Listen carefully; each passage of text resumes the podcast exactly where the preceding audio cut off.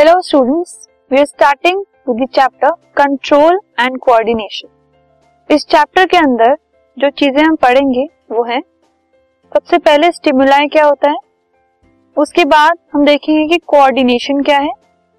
और एनिमल्स के अंदर ये कोऑर्डिनेशन कैसे होता है? ह्यूमन नर्वस सिस्टम को स्टडी करेंगे फिर हम। और ह्यूमन नर्वस सिस्टम के एक इंपॉर्टेंट पार्ट नर्व सेल मतलब न्यूरॉन को हम स्टडी करेंगे।